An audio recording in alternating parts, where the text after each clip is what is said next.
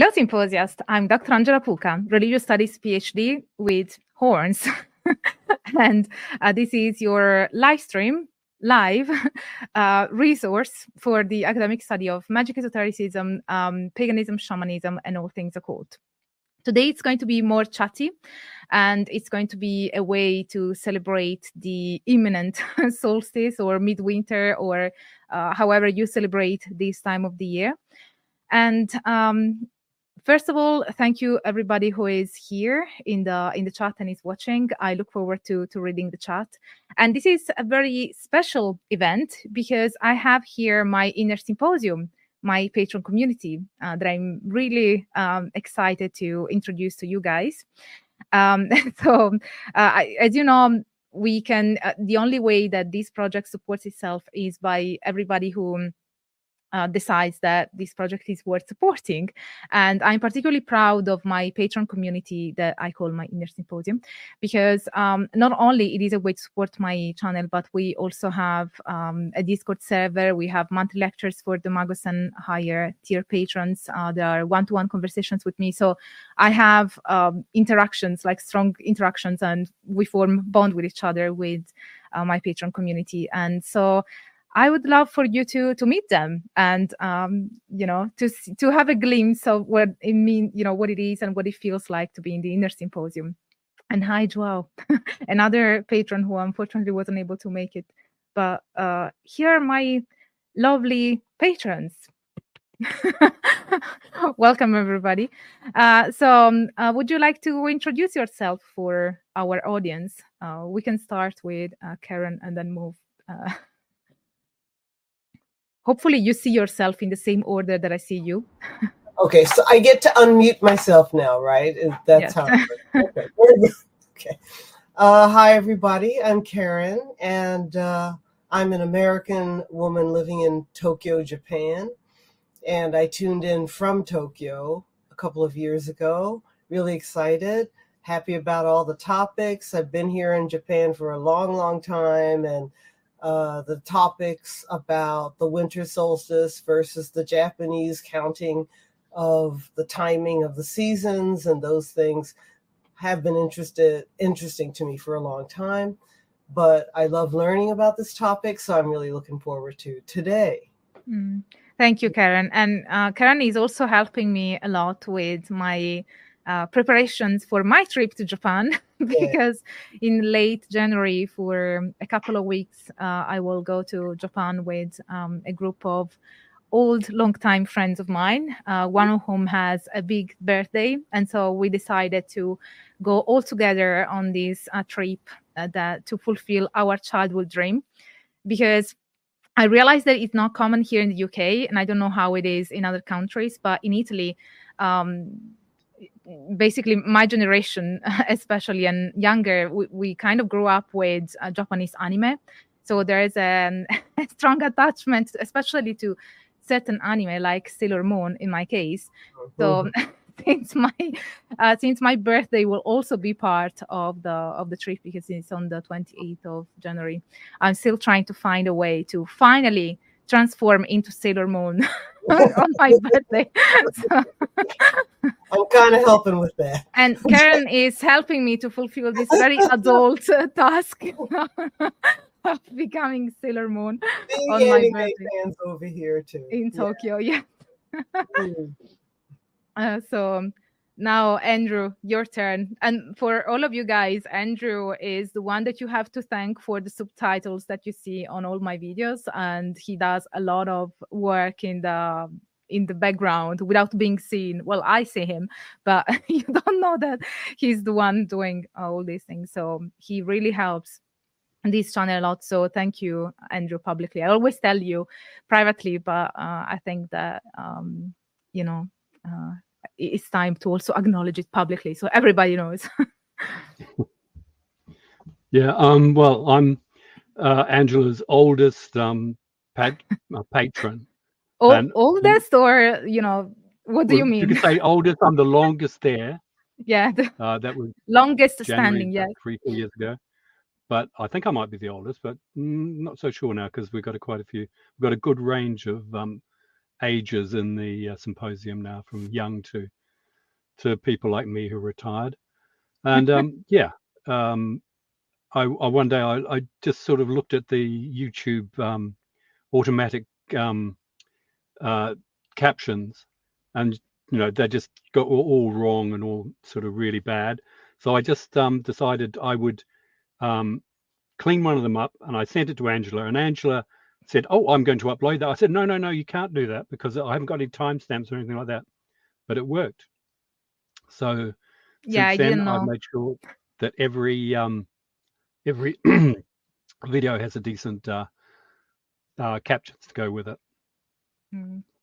Thank you, Andrew. That's very appreciated. And as you know, uh, we often get uh, comments from people saying that it really helps, especially non-native speakers or people that have uh, ear impairment. So it is really helpful. Yep. Dave, it's your turn.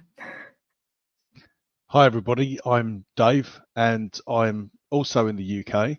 And I've been in, uh, involved in this channel supporting. I have no idea. It's a couple of years. Is it more? A couple of years. Yeah. Yeah, um, a couple of years. Yeah. So um, I came here because I was interested in um, some reconstructive uh, ancient religions, and I'm also have always been interested in folklore. So the confluence of those things, and then I think for me, the fact that made me stay was the fact that the way Angela treats the academic treatment and presentation of materials. Um, I, I, like that it appeals to the way I think. So um, I've enjoyed the conversations inside the inner symposium as well as the the externally public uh, uh, published stuff. So yeah, um, and my, uh, my I'm I'm kind of like my background is in IT, so I'm kind of interested in some of the conversations about technopaganism and uh, and AI and uh, some of the humorous conversations about uh, uh AI and esotericism that seem to be emerging everywhere. So yeah, that's kind of what I get involved with. Mm. And you've also seen some of my talks live, so I have, I have, and helped with um. So if you um, uh, and held the, microphones and things. Yes, sometimes. held my Yes. so he's also been a camera assistant on occasion. Thank you for that.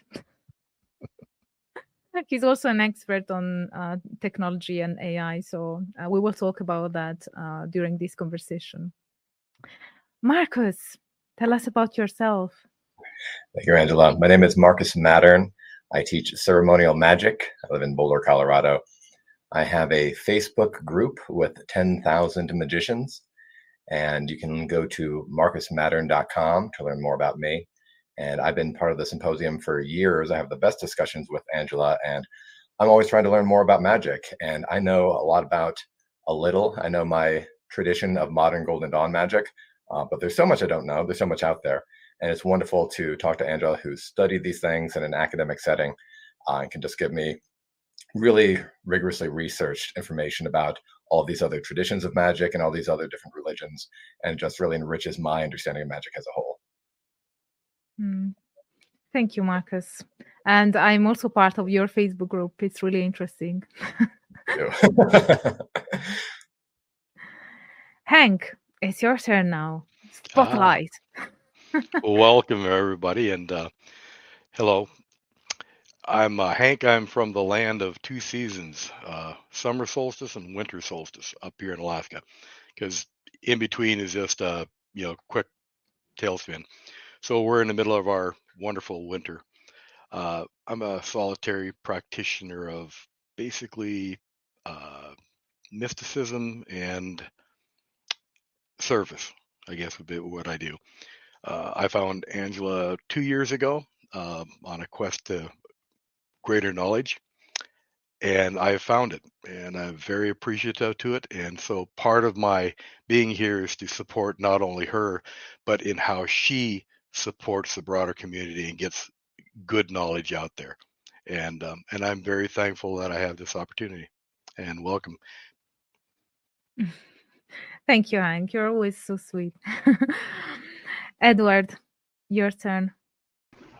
Oh, hello. I'm Edward. Uh, I'm a librarian at uh, an academic librarian at a university, and uh, I got really interested in uh, Angela's uh, channel because I, at the when I first started studying occultism, academic occultism didn't really exist, um, and it, it it's really good to be able to get a little bit of certainty about what at least what the people were doing and the stuff that you can know to actually know. So it's a it's a unique take because so so many you know magical type programs just give you what they think and this is this is a better way. It's like oh yeah it's peer reviewed yeah there's there's some truth behind it. So that's always great. Thank you. Mm-hmm. thank you edward. So I guess that we can start by talking a bit about the the solstice and um, is there what do you think about the the history of the solstice and um, well obviously you know that i have made a few videos on that. I have a video on yule and the history of yule and another one on the whether christmas comes from uh, pagan midwinter celebrations which is the, the latest one that i have published. And in both videos what you can find and this is this tends to be uh, what happens with most uh, with most celebrations really uh, that the celebrations that pagans and esoteric practitioners celebrate and often uh, claim that the, the christian ones or other uh, abrahamic religions have taken from pagan or esoteric practitioners uh, to develop in in their own way. It, it's you know what you can find by watching my my videos and also reading the sources that uh, my episodes are based on is that it's not that clear cut it's like we tend to think sometimes about the development of religious traditions and even religious festivities as a straight line you know this comes first and then this comes after and so this must have absorbed everything and then reshaped it. But it's not that that clear cut uh, as we can find with many uh, pagan uh, celebrations. Of course, I'm a pagan studies scholar, so I have paganism in mind uh, here. But uh, as you can see, they have influenced each other. Yes, sure, there were pagan celebrations before Christmas, and they have influenced the formation of Christmas. But it's also true that Christmas has influenced paganism and pagan traditions. So it tends to be both ways because that one thing that we always need to remember is that religion is not different from any other cultural uh, product. Every cultural product we see in history is always influenced by not just one thing, but multiple factors, um, elements that come from the past, from different cultures, different traditions, and they all form the thing that you that you find in that specific moment in time. But um, I, I'm always very skeptical of reductionist any kind of reductionist. I know that there are others like Justin who likes reductionism, but I'm very skeptical of any form of reductionism, uh, whether it be um, reducing an explanation. Uh, yeah, I guess that the thing that I personally really dislike is um, when you try to find one answer or one lens that is meant to explain everything. That that's the core of what i dislike.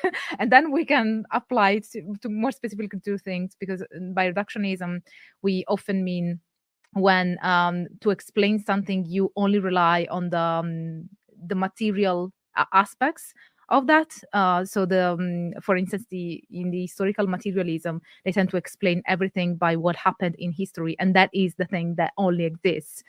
Um, and I that is a form of reductionism, but there are many forms of reductionism. I would argue, and for me, as I said, I think that every time that you try to explain something complex with one key, one lens, to me, it's always unsatisfactory I was um, watching uh, something from uh, another YouTuber uh, the, um, the other day, which was very well made and very interesting. Um, and it had a very strong uh, Marxist lens to understand um, witchcraft and certain elements of witchcraft. And I also recently contributed to a publication that is going to come out next year with um, a political scholar, with a scholar in political studies uh, from the University of Barcelona and um, it was interesting to work on that because it was about how a political party in Barcelona is using witch as a way to demonize uh, women specifically that don't behave properly. And one of the theoretical lenses that was used was um, uh, Silvia Federici with her uh, famous book. Um, I think it's called Caliban and the Witch, if I'm recalling the, the title right. And um, I, I find her very interesting, uh, but she's the example of to me form of reductionism because it's just a way of explaining the use and the understanding of a witch with one lens only. And um personally i i prefer to not only have one lens to understand things that are complex. Um, so that is what i tend to have uh, a problem with personally but i don't have anything against people that uh, prefer to to use that kind of lens of course. Everybody can understand the word the way they they prefer. But yeah. What do you guys think about well sorry i went on a monologue. Um, what do you guys think about the the solstice celebrations for the solstice? For i think a lot of us say the winter solstice for andrew is summer solstice so let's just say solstice. At least we can agree on that. So there's one yeah. thing that occurs to me is that uh, if you think about the, you know, in a in, a, in an effort to try and uh, simplify rather than reduce, um, one of the things that I've always found interesting is the process of contextualization. So where stories would be handed down from generation to generation, there is an assumption that in the past there is a um, although there would be embellishment over time, there would be a core of the lineage. The provenance of that story would remain somewhat true. So, in order for that to happen, you know that you're getting some sort of like link back to the past. And I think before I read Ronald Hutton, you know, for as an example, I had no idea of the level of complexity that contributes to the potential for certain celebrations to occur at this particular point in time in the UK, for example. Um, it was always my assumption incorrectly that it was a rebranded uh, Christmas was a rebranded pagan event, and and I think that's one of the things that you have to realize that uh, uh, it, it's just far from simple. And I think there's a lot of people that have that assumption and um, and believe that um, there is a much more simple overlay of celebrations that uh, you could argue it, it, might be in terms of the way uh, Christianity has has occupied the space, but it's also like a cultural overlay.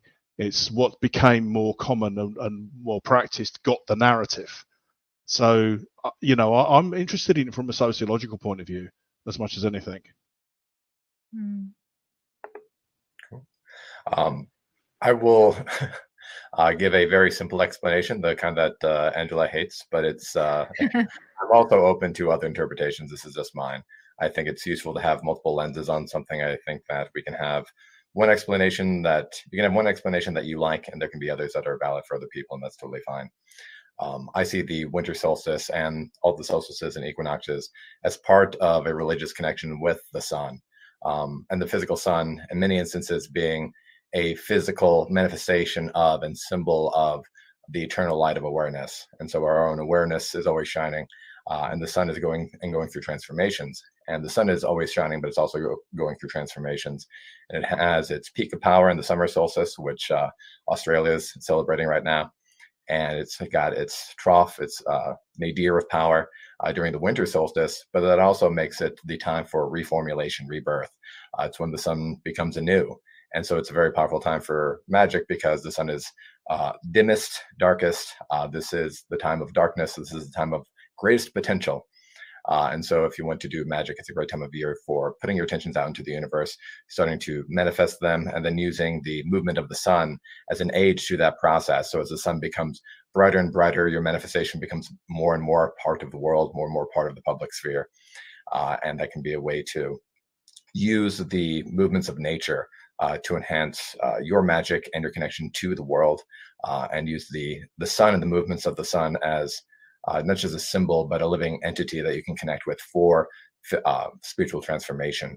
And I feel like they, we've been doing that for a long time. Uh, you can look back to the Western tropical zodiac and how it's all key to the solstices and equinoxes and the movements of the sun. And we've just been looking to the sun forever for spiritual guidance. And so I find that this time of year, as much as uh, um, and, and often cases more than any other time of year, is the time that we look to uh, the sun for spiritual guidance. Mm. And uh, what do you guys think when there is a um, discrepancy between when you realize, for instance, that something that is part of your, because I know that um, there are some of you that are practitioners, those who uh, feel like they want to share, but uh, even from on a theoretical level, uh, when there is a discrepancy between what you have believed and the the history how do you react to that? And how does that affect your practice? Would you amend your practice in relation to the newfound knowledge or do you see the academic scholarship uh, disentangled from your spiritual practice well i have uh, an actual real life uh, example of that uh, especially specifically with solstice uh, when i was a kid my favorite Christmas carol was always Deck the Halls, mostly because it had absolutely nothing to do with Christianity or Christmas. It was all about boughs of holly and uh, stuff like that. And later on, I, I, I, thought, oh, wow, this is like some kind of hidden language that's trying to bring these symbols forth. Well, the song was written in the 1800s, and uh, if they if if the person was trying to uh, bring bring about you know say this was some pagan leftover that that they were secretly trying to sneak into the song well the very sources that they were using you know have since been uh, not entirely discredited but questioned uh, quite thoroughly academically. So maybe the Druids didn't cut, you know, uh, mistletoe with boughs, uh, with you know, brass boughs or what, uh, brass sickles. Uh, so you know, you start pulling on on one of these threads, and there's a lot you can you can find out. Uh, the only thing is, it leaves you with more questions than answers. Hmm. Yeah, but do you think that it changes the the practice of practitioners? How do you think that uh, knowledge affects like for instance in your case um, has that knowledge changed the way that you felt about about it? I i think that uh, for, for me at least uh, i feel I don't know about anybody else. We all get into esoteric studies or occultism or whatever for different reasons. But one of the big draws for me was the, uh, trying to find out the truth with a big T, you know, uh, and uh, finding uh, uh, finding that things that I thought were were true, and then there's more study for, or there more, there are different ways of interpreting. I find that comforting in a way, uh, and it may or may not affect what I do as far as ritual practice, but as far as my approach to it, um, yeah, it will change it because uh, all of a sudden these symbols uh, that I took for granted may not mean what I thought they meant. Uh, and that's something that academic uh, study gives you. So you have to be willing to change your attitudes towards practice if you're going to take you you can you can do anything you want but if you're going to take uh, the academic stuff seriously, then you have to be willing to, uh, you know, uh, at least look at your own beliefs and and and how you approach things. So, um, you know, Margaret Murray is probably the best example. You know, it's like no, it's not an unbroken mm-hmm. lineage of uh, whatever, whatever. That affected a lot of people in, in the 90s and the 80s when uh, when when all of a sudden uh, Murray got debunked for good. Um, and how did the community uh, react to that knowledge? Did they change their beliefs or? Yeah, well, some left entirely. Um, Hank probably knows as much uh, more than I do on this, but in in my circle, which was mostly Unitarian Universalist uh, pagans, um, there were people that just uh, stopped going to uh, to magic circles because there was a, a strong desire to have this link to the past, and they felt that it was sort of they were I don't know people felt cheated. I think that uh, you know this some of this stuff was made up, and you know that that was the right reaction. It was made up. they were cheated, but that doesn't mean that there was no value in it. But at the same time, that you know you had when you approached it, you had to come at it with open eyes. You know, you, you couldn't just eh, blindly accept things, and that was the the big changing point for me. And that's why I try, you know, now in in whatever practice I have, I I I really value the academic approach because at least I'm not, you know, uh, uh, uh, if I if I if I'm looking at something, I have an avenue to investigate it as much as I want because I might not want anything more than my belief. Uh, if it works, it works, and that's all I care about.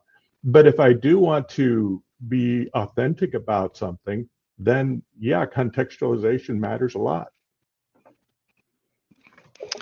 Well, to add that, we're uh, I'm a product of the 80s and early 90s training. Our teachers basically were upfront about it. Like, look, we're not old. We're not, you know, ancient. We're this is modern construct. We're using these different techniques, and in my case, uh, it was all over, you know, globally kind of stuff. Uh, but it was about how do we bring about a magical sh- shift in consciousness and we're going to use all these various tools from different cultures different religious things to to uh, bring about this change. And and it worked very well but they were upfront that this is new. You know it's not there is no ancient lineage uh, not for us. Uh, there are people that i believe do have it. Uh, but it, it i think it, it worked very well. It had a very profound impact on a lot of us and uh, most uh, still are. So I would want to talk about the solstice as a uh, an extreme thing between where you're at on Earth, though. I think it matters more of how this shift uh, affects your your life and your mental being. Like here in Alaska, we have winter and a very short summer. And so the winter solstice is, oh, thank goodness, there's going to be an end. You know, summer is going to come. And then summer is rather depressing because you know you only get a little bit of it. And, oh no, it's the solstice. It's going to be winter again. So when I live in the lower 48 in North Dakota, uh, we have a very balanced season. There's four fairly balanced seasons, and I really love that. Where you have you have a winter, but it's not long. You have a, a summer, it's really hot, but it's not long, and you have beautiful falls and springs, and but they're all nice and balanced, and so you can actually see the wheel of the year as we now celebrate it in a more balanced uh, reality. Up here, uh, Ostara, for instance, there's still two foot of snow on the ground. There's no no things budding out of the ground and life and everything is still frozen. You know you got to wait until may to get anything green so for us mm. uh, solstice is really a turning point whether you're celebrating Christian, uh, christmas or hanukkah or diwali it's that light it's that it is a, uh, a, a thing of like there's hope of getting through this. We really are thinking about okay it's done summer's coming Mm-hmm. And I think I would ask, how is that around the world? How does that affect it? And I think our argument today is, was it Christians taking over this uh, or this taking that? I think there's a fundamental need from a psychological standpoint to have a solstice celebration, regardless of what religion you're uh, you're using for it. And uh, we're I think we're getting into arguments that are like, for those of us on a pagan bent, uh, it's kind of like defending our turf, and I don't really think it needs to be defended. Mm. I think you raise an interesting point, Hank. Um, I, I, remember that when I moved to the UK, I uh, thought I thought, oh, that makes sense. It makes sense that the eight Sabbats were developed in Britain. to me, makes sense because compared to Italy, I think that here in the UK, you really tend to see those eight stages in the in the year with the weather. Um, sometimes eight stages of rain. Yes, the eight stages of rain. But to me, it feels like there is much more of a demarcation on those eight stages of the year compared to Italy, where in October when you're celebrating the darkness of Samhain, it's still hot and there are 30 degrees Celsius, that is. So um, um, it's whereas here in Britain, to me, it feels it makes sense that the eight Sabbats were developed here. And then I wonder if Wicca and modern paganism was developed in another country, maybe the, the wheel of the year would have looked very differently. Although, as Hank says, um, and that uh, is the case as far as I know, that solstices and equinoxes are definitely celebrated uh, cross culturally. I couldn't say all cultures, and I couldn't say from millennia and millennia because I would have to have sources to make that claim. And you know, the one in it has to do with big claims like that. It's very difficult to find any scholarship because academics academic research uh, doesn't work on millennia. it works on things that are very specific. Um, but um, to me but yeah you definitely i was thinking that since i have researched shamanism quite a bit there are uh, many uh, forms of shamanism around the world that celebrate solstices and equinoxes um, as points that are considered particularly magical. Um, the way that it was conceptualized in Wicca with the Wheel of the Year and the eight stages, and the way those eight stages were conceptualized, that is peculiar to, to Wicca and contemporary paganism and has been influential because you find that even other traditions, sometimes even historic traditions that don't consider themselves pagans, would adopt that way of seeing the um, the eight Sabbats and the way they were conceptualized in Wicca.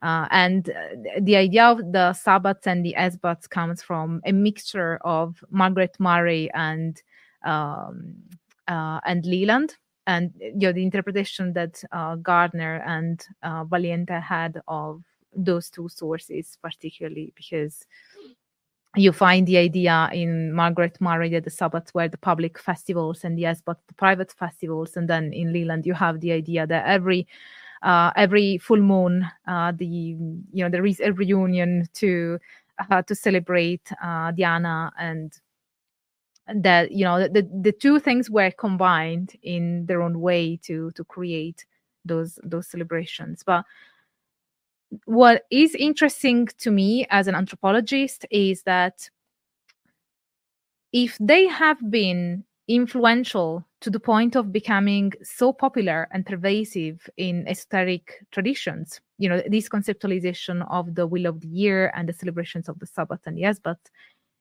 it makes me think that it probably resonates to with people and with people spiritually.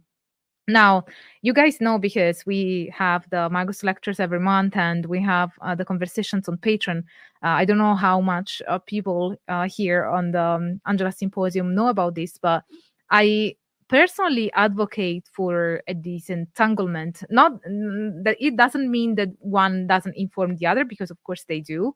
And it is a permeable dis- distinction. But I think the academic research is not the same as spiritual practice. And it can inform your spiritual practice. And if you are a reconstructivist or somebody that whose religion is tied to history then you know you do you. But i think that religion is one thing and uh, history or academic research is another thing. So i understand the search for truth but uh, academic research and even science science more generally is not uh, uh, doesn't have as an aim to find the truth. Truth is something metaphysical to begin with.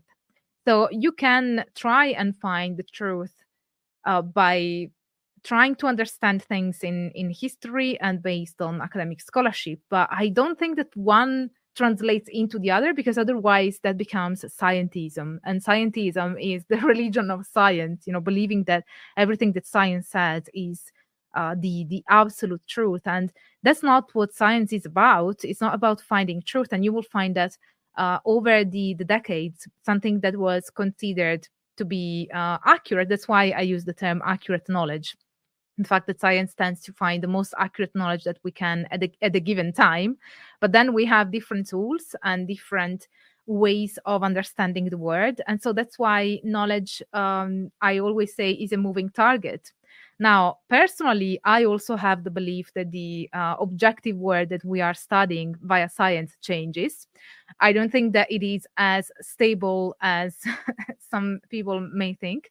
Um, and so that's also their element, but that's more my uh, personal interpretation. But more generally, that's definitely the case that uh, science and academia are not about finding truth. So to me, uh, having the the absolute rule that something religious or spiritual needs to absolutely rely on history and academic scholarship is a, a, massive limitation. It's like saying you can only do art as long as it follows the, um, I don't know, the rules of physics or something.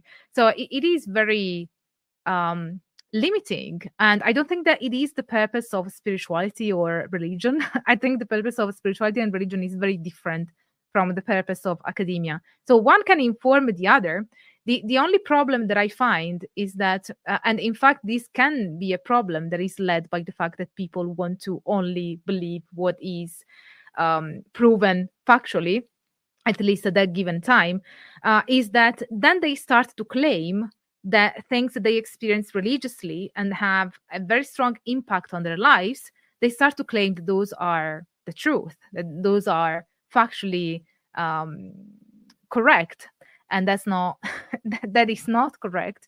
So that's why i think that it's a to me especially as an anthropologist because for instance when i research practices and i uh, participate in rituals and i try to understand I, I, don't only try to understand the history and where the practice comes from and whether they are correct in their historical understanding. For me it's all it's also about why was this practice so influential? Why you know how come it resonated so much with the meaning making and the belief making and the practices that these people were doing? So for instance if there is a, a magic spell that is very effective you've tried it many times it's super effective and it is based on a misconception on a scientific on a scientific level or a historical level does it stop being effective in your practice I don't think that it would. so that's why I say that, uh, and this is, of course, from the point of view of an esoteric practitioners who believes in magic and practices magic. Um, I, I personally, I'm not even a fan of wanting to prove magic scientifically. I personally don't think that it's even possible. I don't think that it is desirable either. Uh, I'm open to change my mind if evidence suggests otherwise, but uh, up until that point, which seems to be very far away from now, uh, I that's what I think. I personally don't think that it's it's possible because the way magic uh, works, as it is reported in field notes and what practitioners report, is completely different from how science works science is about repeatability universal the universality of and the standardization. Magic is not about standardization. It is extremely personal. Something can work for me in one way and for you in a completely different way. So that's why i think that scholarship is uh, important to inform practitioners and so that practitioners don't make claims that are clearly incorrect.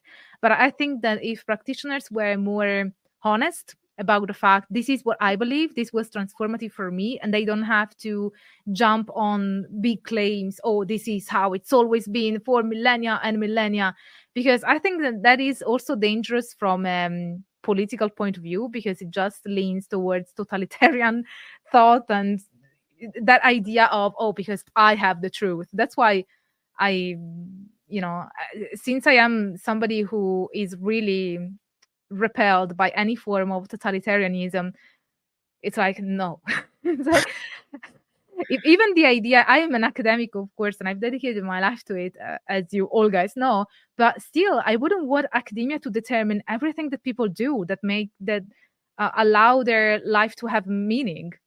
Uh, you know imagine having art poetry um, cinema and uh, you know indeed your spiritual practice all being absolutely determined to the to the letter by academic scholarship how boring that would be and how you know how much weight you are giving to academic scholarship that does that is not supposed to have in fact since i'm uh, i do anthropology and that is a conversation that we need to have when we have academic conferences one of the things that we always talk about is how can we not influence our informants?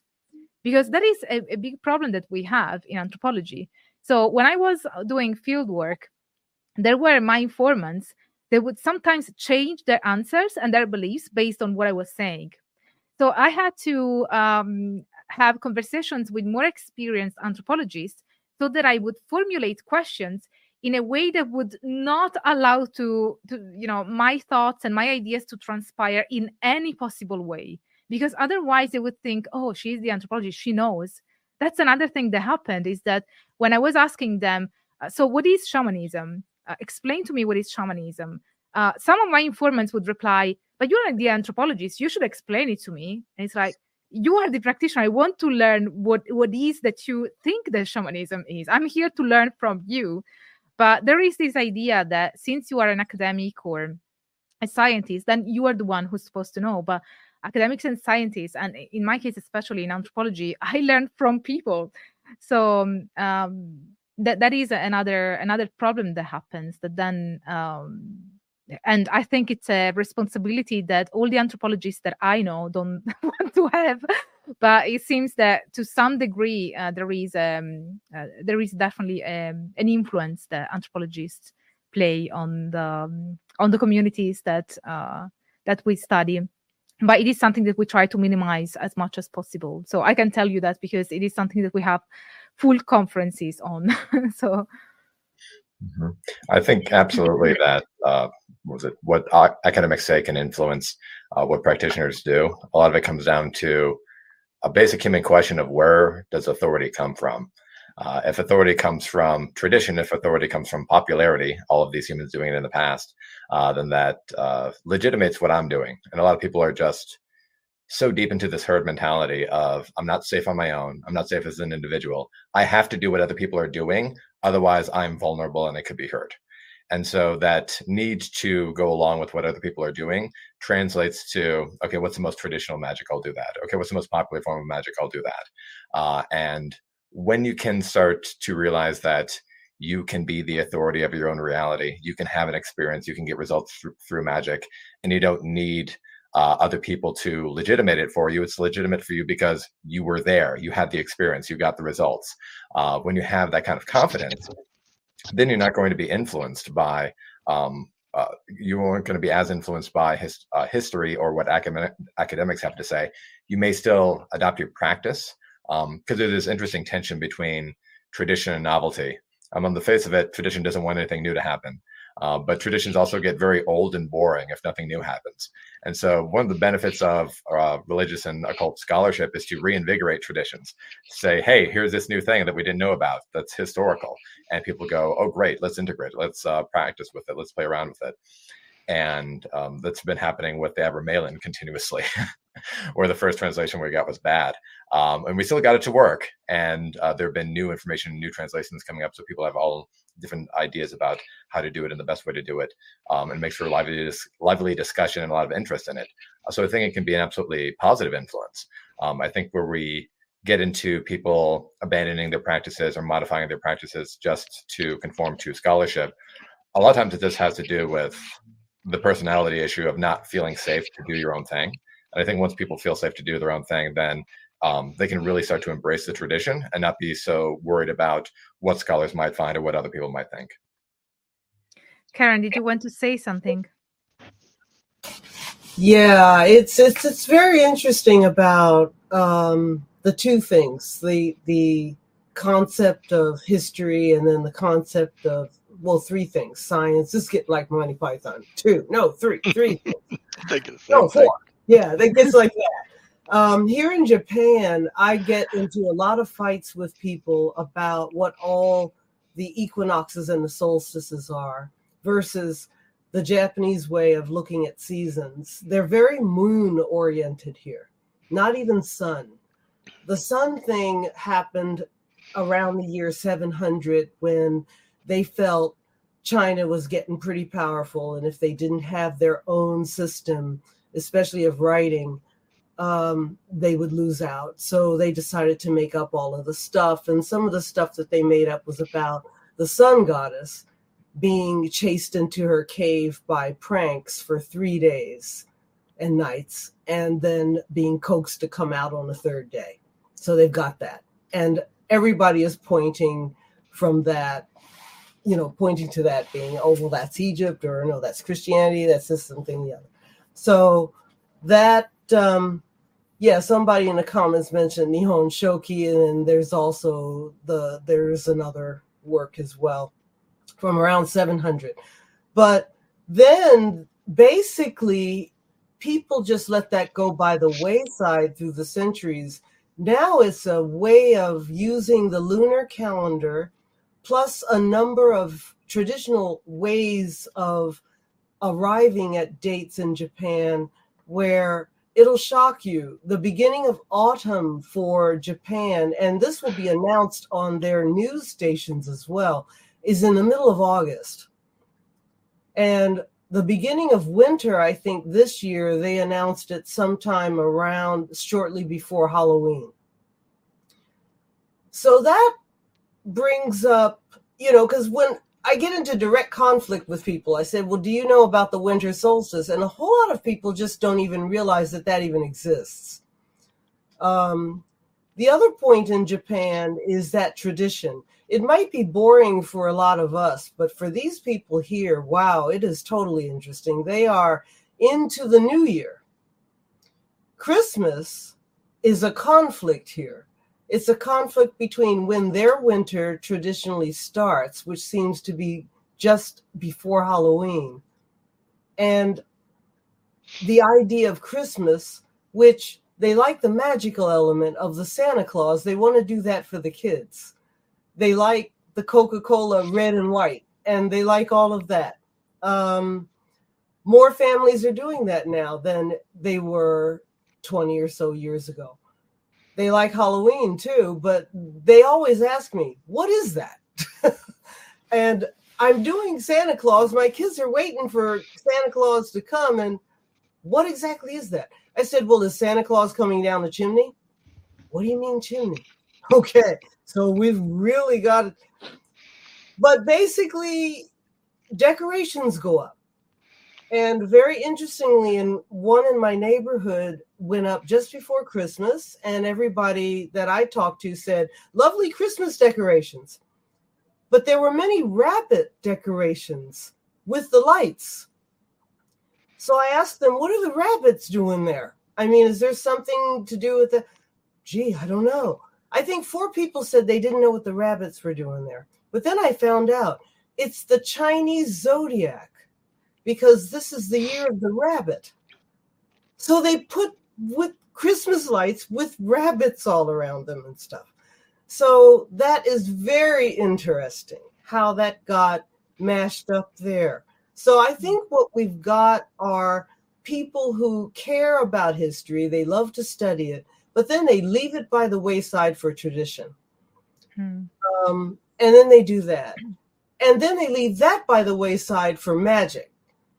There are three things happening here. They love Santa Claus, they love Harry Potter. They leave those both by the wayside for New Year celebrations and the Buddhist traditions and a little Shinto in there. And then they leave all that by the wayside when they go to school and study the history. That's mm-hmm. very interesting how they separate the three things here. And so I've just decided not to fight over this winter solstice thing anymore. When I say that's not really winter, um, you guys are you you've got that on the news. It's not winter at October 19th. That's not happening. It is the solstice. And they're like, what is that? No one really announces it or pays any attention at all to that. Christmas comes down to, I don't even think they're doing Jingle Bells is translated into Japanese. Nobody's singing it. They're singing the Wham song about Christmas. that is played so much here. I think I just, yeah, it, it's Mm, if I hear it one more time, uh, that that's what it's like. But it's whose version of Silent Night are they singing? I guess that's Wham too. Um, they really like Wham. well, it's good information for when I come over. the staple. and uh, you ask folks over here, no matter what their ages are, why they like it, and they say there isn't, there hasn't got to be a reason. Is it's it's it's the season. That's what it's about. What you get in Japan is a separation, and that's what makes it interesting. So you would really have to talk to academics to get the the skinny on a lot of that but it's very fascinating how their mood completely shuts down on December 26th for anything to do with Christmas and goes right into the new year. The new year here is January 1st, 2nd, and 3rd. And they have special customs on each of those days um, that they're paying less and less attention to. But the most important is the food, the family, and the lucky bags that Lord knows what's in them. Um, and then on Adults Day, which is now, it used to be the 15th, it's now the uh, 8th of January, or rather the second Monday of January, um, when young people who have turned 20 or about to turn 20 years old celebrate that. It's that's the rite of passage over here. That pretty much goes with the New Year period, which used to be much longer. It used to be about two weeks because the train system used to be slow 50 or 60 years ago. It took people a couple of days to get home, so they had a two week break. I think China's the only one doing that two week New Year sometime in February when they do their lunar New Year, but they're not doing the lunar New Year over here in Japan. They're doing uh, January 1st. So it's very interesting how they're very date oriented. It's got to be January 1st, 2nd, and 3rd. They they're not aware of the winter solstice at all. Most of the people I talk to, um, they know about the sun goddess story. They think that that's pretty boring and old fashioned, and it's cute, and that's about it. It's in the museum. A couple of things. Uh, Christmas, they just love singing that wham, and that's what's going on. Yeah, mm-hmm. you just have to give up and sing it sometimes. That's all. Mm-hmm. You know, you have to get along. I suppose. That Sounds good. the downside of globalization. Yeah, they love you to tell them though where all of this stuff comes from. They're asking you questions about it, and uh, the most shocking thing I think is what a lot of my American friends don't realize about the red and white uh, I learned about that when I was visiting my friend in France, and she said, "Oh, you mean the Coca-Cola Santa? That's 1951." so I said, "Okay, really? Okay, that's great. What color did it used to be?" And so somebody from Norway chimed in and said, "Well, you're talking about Nisse, the brown guy, the the poor man's guy that hangs out in the barn and waits for you to give him something on Christmas Eve." Okay, that's another one. Uh, but here in Japan, people don't even care about any of that history stuff, and they don't know Rudolph the Red-Nosed Reindeer. By the way, they don't they don't get that either. They they just heard that the reindeer are pulling the sleigh. Mm. There's a lot of bits and pieces that they take, and um, I ask them about the magic element of that, and they're well, that's for the kids, right? And I said, yeah, well, what do you think about the realization that it's you know it's it's fake? What do you think about that? Yeah well my kids just go on believing that until they're 14 and say oh that's pretty good carolyn carrying that quite along there um, so i have one question though about the the media and how that communicates um, recently we're all seeing things go into the public domain. And that is very interesting because when you see movies or productions go into the public domain, you're starting to see part of what came from people like Crowley and what came from a lot of things that went before us, before we were born. And one of them is Bell Book and Candle. Okay, this is something I keep hearing about. I've heard about it all my life, and I've, I think I've probably gone to sleep on it several times when it was on late night back in the States. But that thing is on YouTube now, and I just spotted that. And I said, I think I want to give this a really good look for the first time because there's a reason why this is sitting up here. That is very interesting. I don't know if any of you have seen it. What? It's 1958. I, I haven't. To. I want you to imagine this. In 19, I know of it, but I haven't seen it.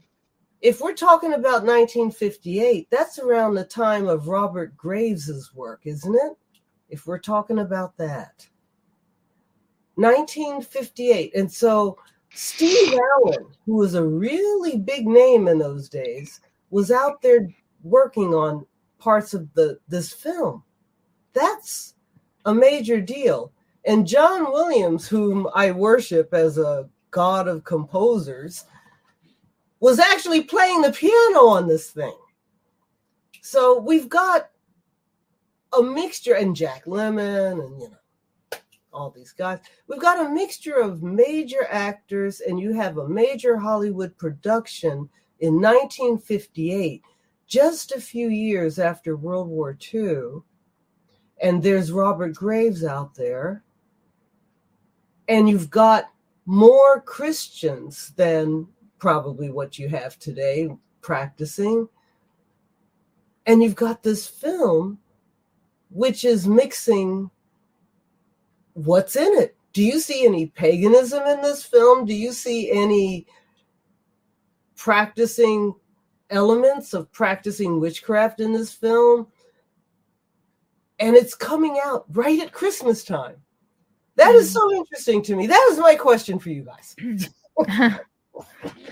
I, I think that uh, one thing that I wanted to um, clarify uh, again, because I thought maybe they might have not uh, come across as clear in terms of the, you know, where the history and the academic knowledge is helpful and where it is not. so, for instance, an example that I can give, and then we can go back to your question, Karen. Um, an example that I can give is on the fact that many Americans uh, believe that something like Stregheria is Italian witchcraft. now, uh, that is not true. so, if any of you guys watching this still believe that Raven Grimassi is authentic Italian witchcraft, I'm hate to break the news to you, but it is not. Like, not at all. And very often I get Americans asking me for sources on uh, authentic Italian witchcraft, and it's like, uh, okay, so do you speak Italian? No. It's like, sorry i cannot i don't have any sources for you but um well there is my my phd coming out next year so at least there's going to be one in english. But uh, to give you an example so there are these people that are trying to um, get in touch with their heritage with their cultural heritage with their roots and they are practicing what they think is italian witchcraft. Now uh, it is not italian witchcraft but uh, what do I think about the fact that they practice it? And by practicing it, they find meaning and they find connection with their roots and their heritage. Well, I say fantastic. If you find if you find your roots, if you find meaning in that kind of practice, that's great. I mean, keep practicing it. The problem is when you start to make claims like Raven Grimassi used to do, and mm. he was um, he was also very what's the term arrogant. Um, when you make claims that what you are selling to people is authentic Italian witchcraft. And that's where history and academic scholarship helps because he was so arrogant that he would even uh, talk down to actual Italians who were born and raised in Italy, knew Italian, and uh, he would still talk down to them, saying that he was he was actually uh, he actually knew uh, what Italian witchcraft was to Italian witches that were trying to correct him. So uh, I think that this is where academia and the proper study of history helps when there are claims made, uh, generic claims made. Now, that, that's why I say, um, in one way, academic scholarship and science and history are important so that you know what is factual and then you know what is your own belief and your own practice if you're doing something that is meaningful to you, it is helpful, it is transformative, you do you. but don't start and claim that it is, that is the only one way to do the thing because it works for you and then it must work for everybody and it is the absolute truth and it is authentic italian witchcraft when you completely made it up so uh, you know this is i don't know if it is clear if my uh, because i i don't want to come across as if i'm trying to devalue academia because of course i'm not. My whole channel and my whole project is based on that. Uh, but i'm just saying that um, if we disentangle uh, spiritual practice from academic scholarship and science both um, both win basically. Because you can inform your practice to the extent that you want and then you can also follow your intuition and what resonates with you to the extent that you want without having to make uh, cl- general claims because you are aware and cognizant of what is factual. Um, and um, realizing that perhaps the you know the um, search for i don't know something that we could call truth is not really i don't know i don't think that it's desirable to achieve the truth on a in a general way, in a general sense, whether via science or via religion, because it leads to authoritarian, totalitarian types of thinking and dogmatic. And it's like, no, it's like my everything about every fiber of myself is like, no, no, no, no, no. I I'm personally not um I don't find that to be desirable. But yeah, I just I guess that I just wanted to clarify that because I obviously value both the practice and the academic side. Hank, did you want to say something? Have to find the mute button.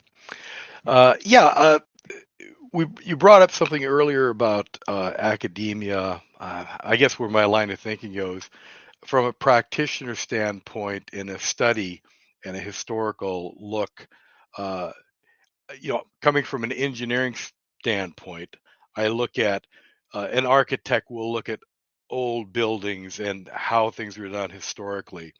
Uh, not because every building has to be built like that, but you learn the structure and you learn what works and what doesn't, and then you can create something new that will work. With magic, I see it the same way. We look at these old systems, we study esoterica. How did the magicians of old? What was going on with alchemy? How did they do it? What worked? What didn't work? And so, not because that's the way you always have to do it, but because I can take from this, learn from it, and then use it in my own practice to develop my own self and move forward. Not because I want to be back in time, but I want to use that knowledge that was gained by others so that I can build upon it. Mm, that makes so sense. And it's about why, kind of identifying patterns rather than yeah. being dogmatic about following. Exactly. Something. So academia to me is a gift of being able to. Uh, it's like understanding structural science. It's its own science in the way of these people did this and they had these results, and these ones did this, and all these different people they created these things. Well, how did it work? And from a, a practitioner, we put some of these things into uh, practice, and we see what works for us and what doesn't. And if it creates a shift and a positive thing, we use it. If it doesn't, well, we move on to something else. Mm-hmm.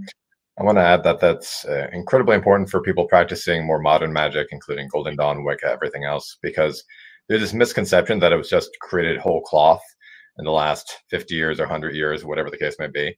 And no, a lot of these things have roots and ancient traditions. Uh, a lot of what the Golden Dawn does is very much based in sacred geometry uh, which the ancient Greeks were practicing. A lot of the philosophy is based in Neoplatonism, which was really popular among the Greeks, and also the Christian theologians, uh, which is why uh, so much of this comes through the Christian tradition as well.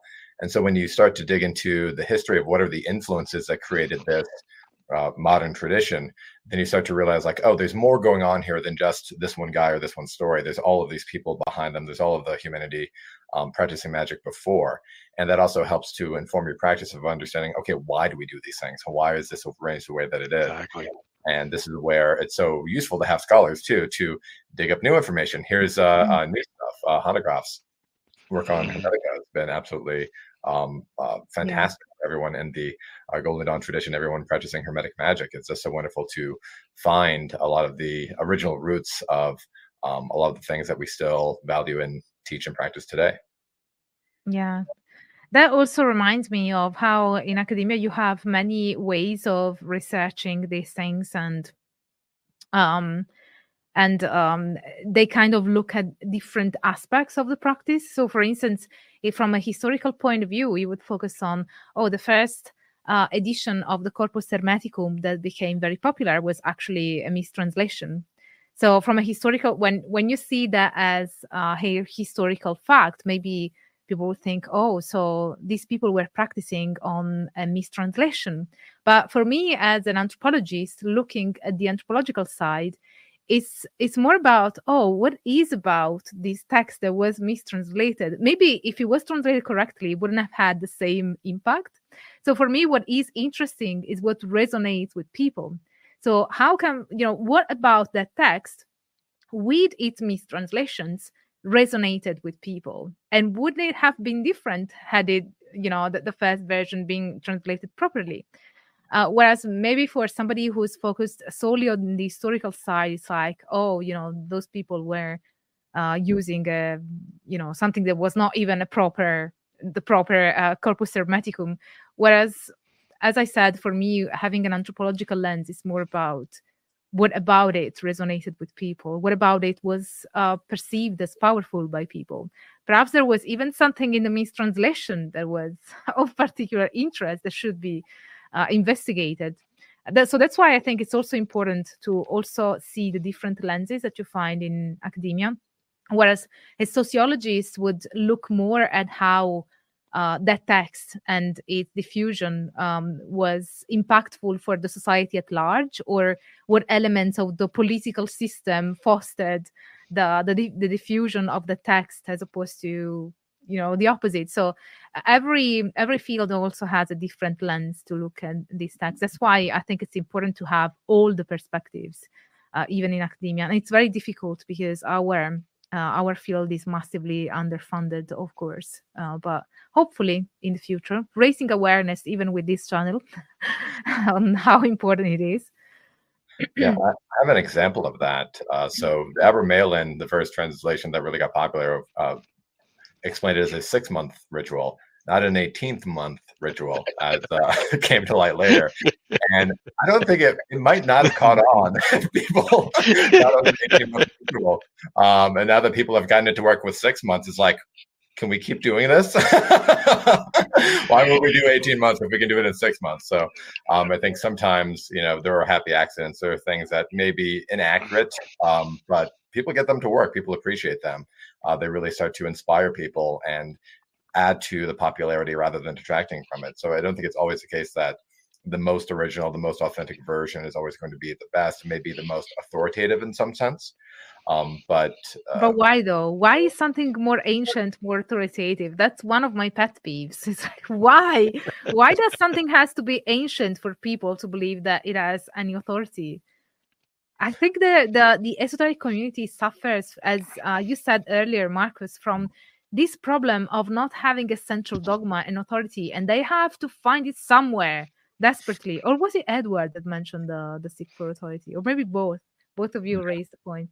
But um, yeah, th- there's this uh, idea. Oh, we have to find authority somewhere, somebody that that gives us the seal of approval. This is true, you know that that kind of thing it's even in modern. It, how many people? It's like I need somebody to initiate me. I'm not yeah. valid until somebody anoints me. Exactly. So you know that that kind of shifts the focus when it is about. That's why I say the academia and historic practices have different aims. It's like when your aim is to have a practice that is effective and that it is transformative and is meaningful to you, then does it matter how many seals you have if you then don't feel anything well, if you so i think there is some value in creating consensus uh, because one it creates a community where people can practice the same things and be doing the same things. And one way to establish consensus is tradition. Uh, like if this is the most established way of doing something if this is the oldest way of doing something if we're all going to do one thing well can we default to doing that Um, so that can be that can be useful. I think it becomes it can be uh, was it counterproductive at certain points. And I don't think it's the only game in town either. Like I tend to I, I came into magic having studied philosophy, and so to me, like the metaphysics and the arguments for what does this practice say about reality? How do these symbols are these symbols supposed to relate to my everyday life? Like that to me is often more pressing than how traditional something is. Um, so that's uh, the way that I approach magic um, in terms of philosophy and mindset. Uh, but the I think there's a lot of attraction um, attraction within traditions to be traditional, but I don't think it translates to um, magicians from different traditions talking to one another um, all the time. Because if it if it were all a matter of tradition, like we would all just go back to the Greek magical papyri and nothing else would even be an option. Uh, but people love their different traditions. They love Thelema, they love um, Golden Dawn magic, uh, they love the grimoire tradition, and so they want to practice all of these different things. Um, and within the tradition, um, there's a lot of talk within each uh, kind of magic. There's a lot of talk of tradition, and that helps to generate consensus. Helps to get people on the same page, which is great for like you know a ritual going sideways. I mean, if you need to diagnose a problem with a ritual or a problem with the result that you got from it, and you're the only one who's ever done that ritual because it was a chaos uh, working that is completely off the map of anything anyone's ever done tough like who exactly are you going to talk to um, it really helps to be doing at least kind of the same thing as other people mm-hmm. um, and so for that reason i think there is value in tradition in terms of being one of the tools yeah. that people use to get everyone on the same page yeah i think that's more like peer support rather yeah. than um, necessarily something that is dogmatic i think that uh, it is more building a community and building a support network to better understand something via the, the shared experience. So mm-hmm. yeah that's totally understandable. Um, and uh, one of the things is that we often look at, at, at things like this where if we look at the edge cases where the extreme cases where you get dogmatism then you're always going to have to unravel that particular thought process Whereas in the middle, you have people that are more, far more collaborative and far more sensible and able to disentangle um, fact and historical accuracy, the importance thereof or not, because it means something to them. They're in a practice that they're actually getting feedback from uh, every day. So their their realized existence is different from something where you have to kind of park all that and, and put it down to faith. So in a sense, you know, people that are living it and practice it, tend to find out what's important for them as opposed to simply having their lives dictated by it. Right. Yeah. Yeah. I'd so like let's... to add something here. We... Yeah, sorry. It's gone, Andrew, and then we take a say, couple of questions. Yeah, no, it's a good question there. Um, in the Magus lectures, we discussed Rupert Sheldrake's morphic resonance theory, and that's one idea that might support using older traditions because if a lot of people have done it, it should be easier. He explains it like the Wordle game. If you do the Wordle first thing when it comes out, it's harder, but it's easier for people later in the day who've had all that morphic resonance building up. Hmm. That's a good point. And also, if you use the the theoretical lens of the um, egregore and the idea that there are things that build up over time and the more people use and practice something that you know the the ritual itself or the thing in itself becomes charged by every person who does it. So in that sense yeah i can i can see how that would um yeah would be seen as more powerful. And then there are the demons or excuse me daemons yes So let's take a couple of questions. So we have one from Jess. Uh, thank you so much, Dr. Puca, for hosting this live stream. Thank you for watching it. And uh, I have a request for the panel. What are um, each of your favorite books or papers on the study of historicism that you read in 2023? Favorite book or favorite paper? Come on. Okay, I'll start this one. It's whatever I'm reading at the time, which at the moment is Philip K. Dick's um, Exegesis and I'm loving it. It's not really esoteric, but he's got these weird, wonderful ideas of how the world works. But there's another one I brought up earlier in the um, um, in the chat called "So Spake the Plant" by a scientist who's also a practitioner and putting her practice, you know, um, magic into the science and coming up with amazing results. And just like to say, Dr. Sledge, if you write a book, that will be my favorite book after the one that's coming out by Andrew and Brill next year. Um, Karen, do you want to go next?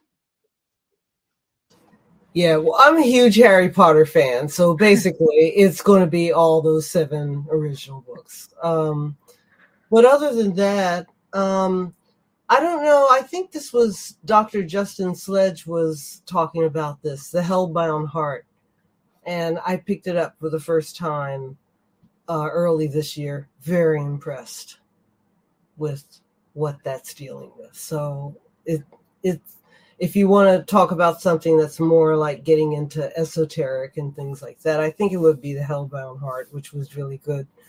Um, but in terms of magic, yeah, Harry Potter, all seven books. okay. Dave. Um, so I was reading uh, a couple of things have, have come back to me that I've been reading this year that I'd read in the past. Um, but the paper, uh, sorry, the question asked for a paper from 2023. I was reading one that was recently published on religious comparativism, and I can't. I was just looking for it. I can't remember the author. Um, but I'd, I'd been looking back through. I think inspired by your various videos as they come up, it prompts you to go and do some background reading. I was reading Liber again, and I, it just reminded me of the reason why I got into that in the very first place was not because particularly of any magic significance. It was because the Psychonaut uh, part of the title is very similar to Supernaut, which was a song by Black Sabbath. So I thought, oh, that's cool. so I got, I got into it for that reason. So, you know, and had a read and was like, oh, okay, you know. Marcus. Uh, so I'm boring. I'm always going to recommend the same three books because these are the books that I learned to teach myself magic. Uh, they're also the books that Damien Echols learned to teach himself magic while he was on death row in prison and learned to enough magic to manifest his way out of death uh, death row and out of prison. So that's a good uh, endorsement. Uh, but these are uh, here, here, we go. Learning Ritual Magic, Circles of Power and Paths of Wisdom by John Michael Greer. And these are basically the three books that you need to learn modern golden magic, modern golden dawn magic. And um, yeah, this one starts is the introduction, starts with all of the elements. So you should definitely try that one. These are more advanced, but they'll take you pretty much the rest of the way, or at least give you enough to figure out the rest of the path of Golden Dawn Astrotheurgy. And then those are old. So something I read in 2023 it's a little bit older, but not many people know about it, is The Dolmen Arch uh, by John Michael Greer. This is a Druidry book, um, but a lot of the um, philosophy and the metaphysics are extremely relevant to modern magic, golden dawn magic. So I totally check this out as well. Hmm. Hank, what about you? I was thinking also that we should do a Magus lecture on on Greer because that's also mm. interesting and modern day Golden Dawn. But the next lecture is going to be on Israel Regardie. So, hey, good in sequence. oh, for me, it uh, Dr. Hanegraaff, his last book, uh, like I like to say, ball peen hammer to the third eye. Just it just uh, opened up mm. a lot of stuff. Really, really loved it. Yeah, that's uh that's the one that I was thinking about as well, Hank. Um, it's called Dramatic Philosophy and Historical Imagination. Yep, uh, I can't recommend it enough. Uh, yeah, you will also find the interview with uh, Hanegraaff on this specific book on the YouTube channel if you guys are interested in knowing more about what the book is about. Edward, what about you? You are the the librarian, so Well, uh, second Hanegraaff, that, that's probably one of the most influential books I've read in a long time. Lately, I've been uh, have a project that involves studying uh, early modern witchcraft, and I came across this book called "Witches and Neighbors: The Social and Co- Cultural Context of European Witchcraft," which is a fascinating book. Um, more along your lines, a little more anthropological, I think uh, does a great job of deconstructing what we think of as a witch, uh, how that image has changed over time, and why neighbors were afraid of their neighbors. Uh, so it's it, it's kind of the opposite of studying high magic. It's more like, you know, these are all poor people that didn't have a lot to gain. You know, why why were they doing this? And uh, it, it's it's a it's a very very interesting read. Uh, it, it, it's scholarly and long, but uh, if you get through it, I, I think that the chapter on uh, engendering the witch alone is worth the reading. Yeah. Hmm. Maybe I could make a video on that. That'd be good. And um, the last question before we wrap up is how are each of you planning to celebrate the solstice in your own practice? Food. yeah, so this is actually one thing I'm doing these days. I have a Patreon, uh, patreon.com slash the esoteric magic shop. Uh, so I'm going to be creating sigils for working with Archangel Hanael of Capricorn. Uh, the sun's ingress into Capricorn happens at the same time as the winter solstice um, in the Western tropical zodiac. And so this is the perfect time to work with an angel to manifest through the month of um, uh, December and January, but also for the whole year. Uh, figure out what do you want from this year? What do you want to do with this year of your life? And developing a relationship with this archangel of the zodiac to start to express and manifest these desires. And we do it through a simple sigil that you can look at, concentrate on, manifest. Um, but you can also use magic and a, a, short ritual to activate it. And if you get good at doing that, then you can join me for full ceremonial magic invocation of Hanael. Um, so the Patreon is really good to help people get started with really simple magic and work their way up to more advanced magic. And I've been doing this for a while because that's what I'm passionate about. And I will be creating those sigils and consecrating them and recording audio ritual guides. So I'm going to be deep into this energy by the time the actual uh, winter solstice rolls around. Mm. Sounds great.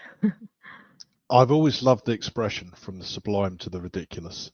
And listening to Marcus's wonderful uh, articulation there, I was going I was thinking along the similar lines to Edward that I was going to go with a chocolate Yule log.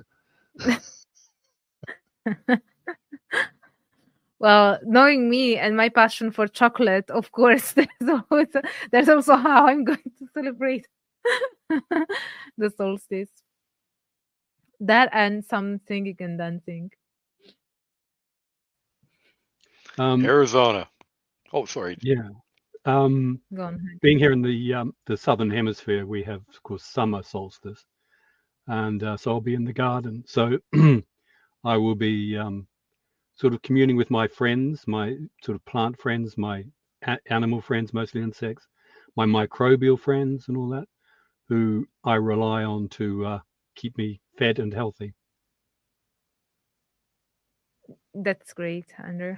what about you, Karen? Um, I always look at the exact time of the winter solstice here, and I try to, whatever time that is, be aware of it. And if I'm at home, I turn and look at this bird that I've had for many years here and say, now it's going to be dark. It's, it's going to be light at five o'clock really soon. And he answers me, and that's about it. uh, I'm always anxious to see the beginning of it getting gradually lighter outside at five o'clock in the mm-hmm. afternoon. And that's exciting to me. Yeah, to see the moment of the longest night and see exactly when it's going to go back. You reminded me that perhaps, yeah, you reminded me that perhaps a way that I could celebrate the solstice is to release the next video on the solstice, like looking up when it's going to happen uh, here in the UK and releasing the next video when the solstice happens and see what comes. Astro- astrological timings for video releases. You need to start this. This will be amazing for you. yeah. so I guess that we can wrap up and uh, thank you, Greg, for the um, super chat. So thank you all guys for coming over here and I will see you I will see you all on Saturday for the Magus lecture as we do every month. Although normally it is on a Sunday, but uh, this month is you know all Sundays are uh, a holiday for for people so it um, I thought it would be better to move it to to Saturday. So we will talk about Israel Regardie. I will release the next video also on Israel Regardie, but it will be a, um, uh, more of a summary, and then we will expand more in the inner symposium. Um, so thank you all so much, and also thank you to Edward, Andrew, and Joao for moderating the chat. Edward and Andrew are here, and Joao is in chat. So I forgot to to say earlier. Sorry, I always forget to say, but thank you for also moderating the chat on live streams so thank you all for for being here. It was it was amazing. And uh, i will see you next in the inner symposium so uh, we have come to the conclusion of this live stream. Before we wrap up i'd like to remind you to sign up for my newsletter so that you always get uh, all the updates about my work, um, more pictures and insights on my academic scholarship, and everything uncensored. So sign up for my newsletter. It's in the comment sections, and then I will post it also in a pinned comment. And um, if you like my project of delivering free academic knowledge uh, publicly to everybody, and you want to offer this knowledge to everybody, I would um, you know, I would really appreciate it if you support my work with a one-off PayPal donation by joining memberships uh, here on YouTube or my inner symposium on Patreon or on Ko-fi. It also offers the uh, the chance of doing donations and stuff. And if you cannot support the work financially, I also appreciate any other type of support, like smashing the like button if you enjoyed this live stream, which I hope you did. And uh, leave, leave me a comment down below so that I know what you thought about our conversation and uh, share my videos around and uh, subscribe and activate the notification bell if you haven't done it already because i hope that you look forward to the next video and all my uploads. So thank you all so much for being here and stay tuned for all the academic fun. Bye for now